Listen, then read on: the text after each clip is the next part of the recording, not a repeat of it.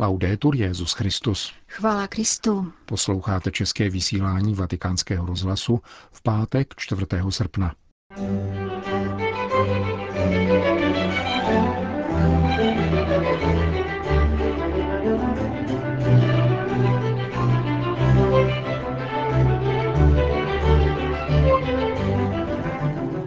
Modlit se za současné umělce, aby skrze dílo daru svého talentu pomáhali i druhým poznávat krásu stvoření.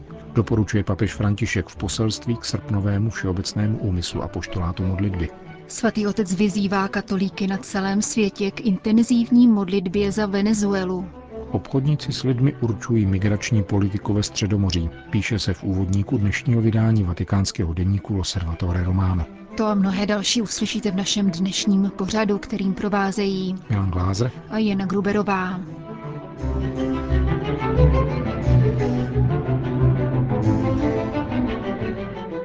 Zprávy vatikánského rozhlasu. Vatikán. Všeobecný úmysl a poštolátu modlitby na měsíc srpen je věnován umělcům. Papež František jej jako obvykle doprovodil krátkým videoposelstvím, ve kterém vybízí k modlitbě za umělce naší doby. Las artes expresan la belleza de la fe y proclaman el mensaje de la grandeza de la creación de Dios. Umění vyjadřují krásu víry a hlásají poselství o velikosti božího stvoření. Když proto obdivujeme umělecké dílo nebo přírodní krásy, zjišťujeme, že vše k nám promlouvá o Bohu a jeho lásce. Modleme se za současné umělce, aby skrze dílo daru svého talentu pomáhali i druhým poznávat krásu stvoření. Nos ayuden a descubrir la belleza de la creación. Vyzývá svatý otec ve videoposelství k srpnovému všeobecnému úmyslu a poštolátu modlitby. Vatikán, Japonsko. Všechna náboženství se mají modlit za mír, společně pro něj pracovat a usilovat o znovu nastolení harmonie ve světě, trýzněném válkami a terorismem, píše papež František v poselství Kojemu Morikavaovi, nejvyššímu představiteli buddhistické školy Tendai, u příležitosti 30. výročí modlitebního setkání na hoře Hiei poblíž japonského Kyoto. Několika denní mezináboženské setkání za mír bylo v buddhistickém klášteře Enryakuji zahájeno ve čtvrtek 3. srpna za účasti papežova osobního vyslance, emeritního biskupa Hongkongu kardinála Johna Tonghona. Toto každoroční mezináboženské setkání významně přispívá k upevnění onoho ducha přátelství a dialogu, který následovníkům různých světových náboženství umožňuje společnou práci, otevírající nové cesty k pokoji naší lidské rodiny uznává papež František v listě předneseném kardinálem Tongem. Jak dále prohlašuje, právě modlitba inspiruje a podporuje naši práci pro mír, protože nám napomáhá k prohloubení vzájemné mezilidské úcty, posiluje vzájemná pouta lásky a vybízí k rozhodné snaze o navázání spravedlivých a bratrsky solidárních vztahů. Svědectví modlitby a sdílené starosti o svět, poznamenaný násilím a rostoucím ohrožením země jakožto našeho společného domova, je navíc zásadním poselstvím pro všechny muže a ženy dobré vůle, dodává římský biskup. Věříme totiž v možnost trvalého míru, protože víme, že nic není nemožné, obracíme-li se k Bohu v modlitbě. Uzavírá papež František list na horu Jej.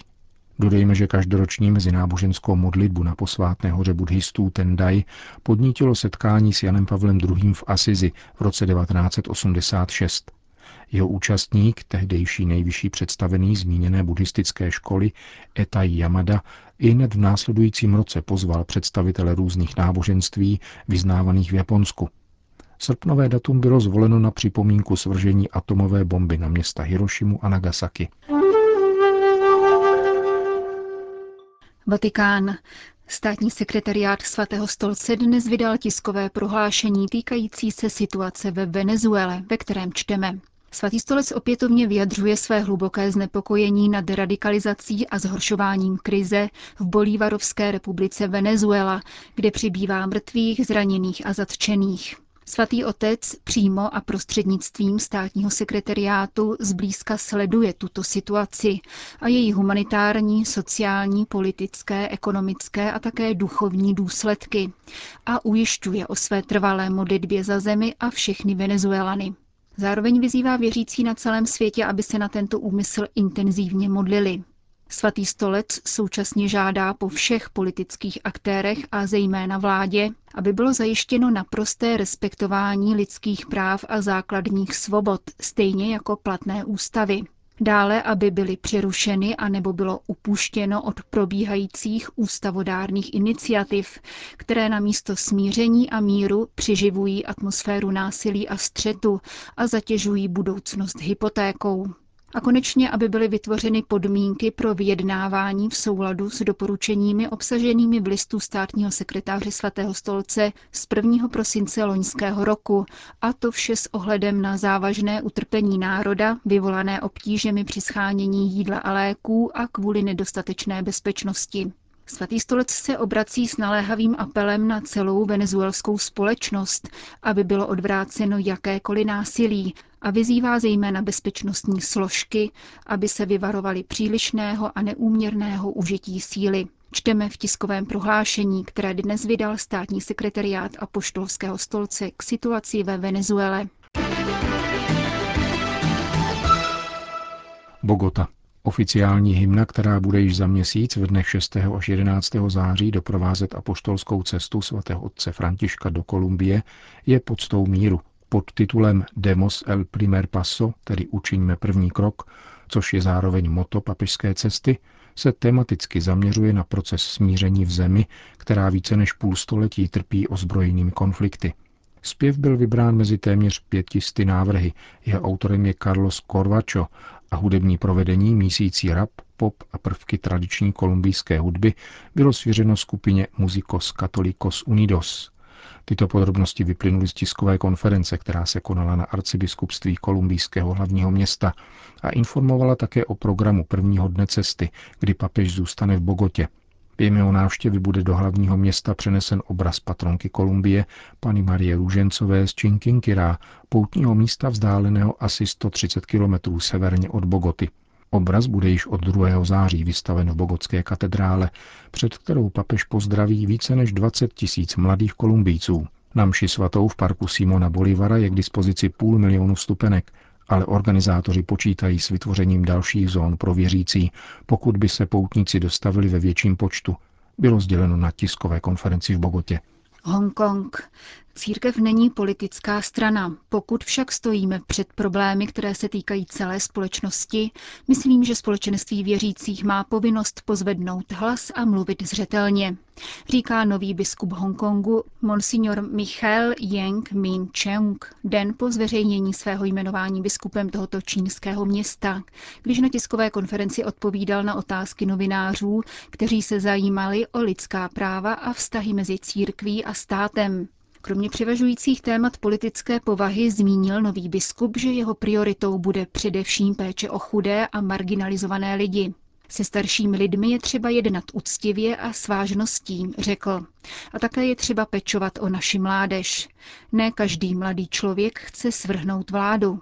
Chtějí jen vyjádřit svoji nespokojenost a lidé, kteří jsou u moci, mají povinnost jim naslouchat, dodal biskup Jong. Nový ordinář Hongkongu touto odpovědí narážel na hnutí Occupy Central, které se dožaduje větších demokratických svobod a efektivnějšího řízení tamnější čínské autonomní oblasti. Řím. Obchodníci s lidmi určují migrační politiku ve Středomoří, říká titulek článku z francouzského denníku La Croix. Nedávno zveřejněné údaje o pohybech migrantů to potvrzují připomíná úvodník dnešního vydání vatikánského deníku Loservatore Romano, nazvaný Migrace a obchodování s lidmi. Na tuto skutečnost poukazují také řeholníci, kteří se zabývají bojem proti obchodování s lidmi.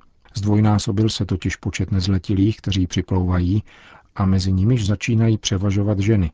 Je téměř nemožné mít o nich přehled, protože jsou bez dokumentů a stejně tak obtížné je zajistit jejich bezpečnost, protože z asilových středisek rychle mizí neznámo kam. Nejspíše se ovšem stávají kořistí hanebného sexuálního vykořišťování, což se ovšem netýká jen mladistvých. Misionáři ostatně již dlouho hlásí, že obchodníci s lidmi obcházejí vesnice subsaharské Afriky a verbují mládež k migraci falešnými sliby a svůdnými vyhlídkami, které však záhy dostanou podobu skutečného zotročení. Není snadné tuto situaci řešit. V první řadě je zapotřebí účinně potlačovat i pouhé napomáhání obchodu s lidmi ze strany evropských zemí a institucí. Smrti migrantů plavících se po moři se nezabrání pouze jejich vytahováním z moře, nýbrž také postihováním těch, kteří je tam za nelidských a nebezpečných podmínek posílají, uzavírá komentátorka vatikánského listu Lučeta Scarafia. Alžírsko. V rámci boje proti fenoménu neregulérní migrace a proti obchodování s lidmi se alžírská vláda v úzké spolupráci s nigerijskými představiteli rozhodla přistoupit od 1. srpna k repatriaci těch obyvatel Nigeru, kteří pobývají v Alžírsku bez povolení. Řekl mluvčí alžírského ministra zahraničí Benali Šerif, jak referovala katolická agentura Fides. Repatriace jsou součástí řady opatření, která přijala alžírská vláda v rámci posílení spolupráce se zeměmi subsaharské Afriky, zejména s Nigerem, Mali a Burkinou Faso, aby byl zastaven příliv neregulérních migrantů, kterému naše země čelí, řekl dále tiskový mluvčí alžírského ministerstva zahraničí. Nejsou sice k dispozici přesné údaje, ale podle neoficiálních alžírských odhadů se jedná o 100 tisíc osob. Někteří hledají práci v Alžírsku, jiní však směřují přes Líbii do Evropy. Alžírské úřady odesílají nigerské migranty do jejich vlasti ve speciálních konvojích. Takto byl již odstraněn migrantský tábor Dar el Beida na periferii hlavního města Alžírska. Ankara. Společné prohlášení Evropské unie a Světového potravinového programu informuje o stále rostoucím počtu uprchlíků v Turecku, kteří dostávají měsíční pomoc v hotovosti formou debetních karet v rámci inovativního podpůrného programu.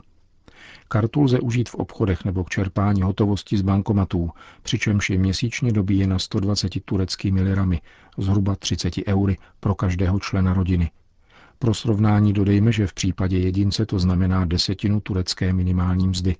V případě pětičlené rodiny již polovinu. Jak dále čteme v prohlášení, na území Turecka žijí 3 miliony uprchlíků, většinou ze sousední Sýrie.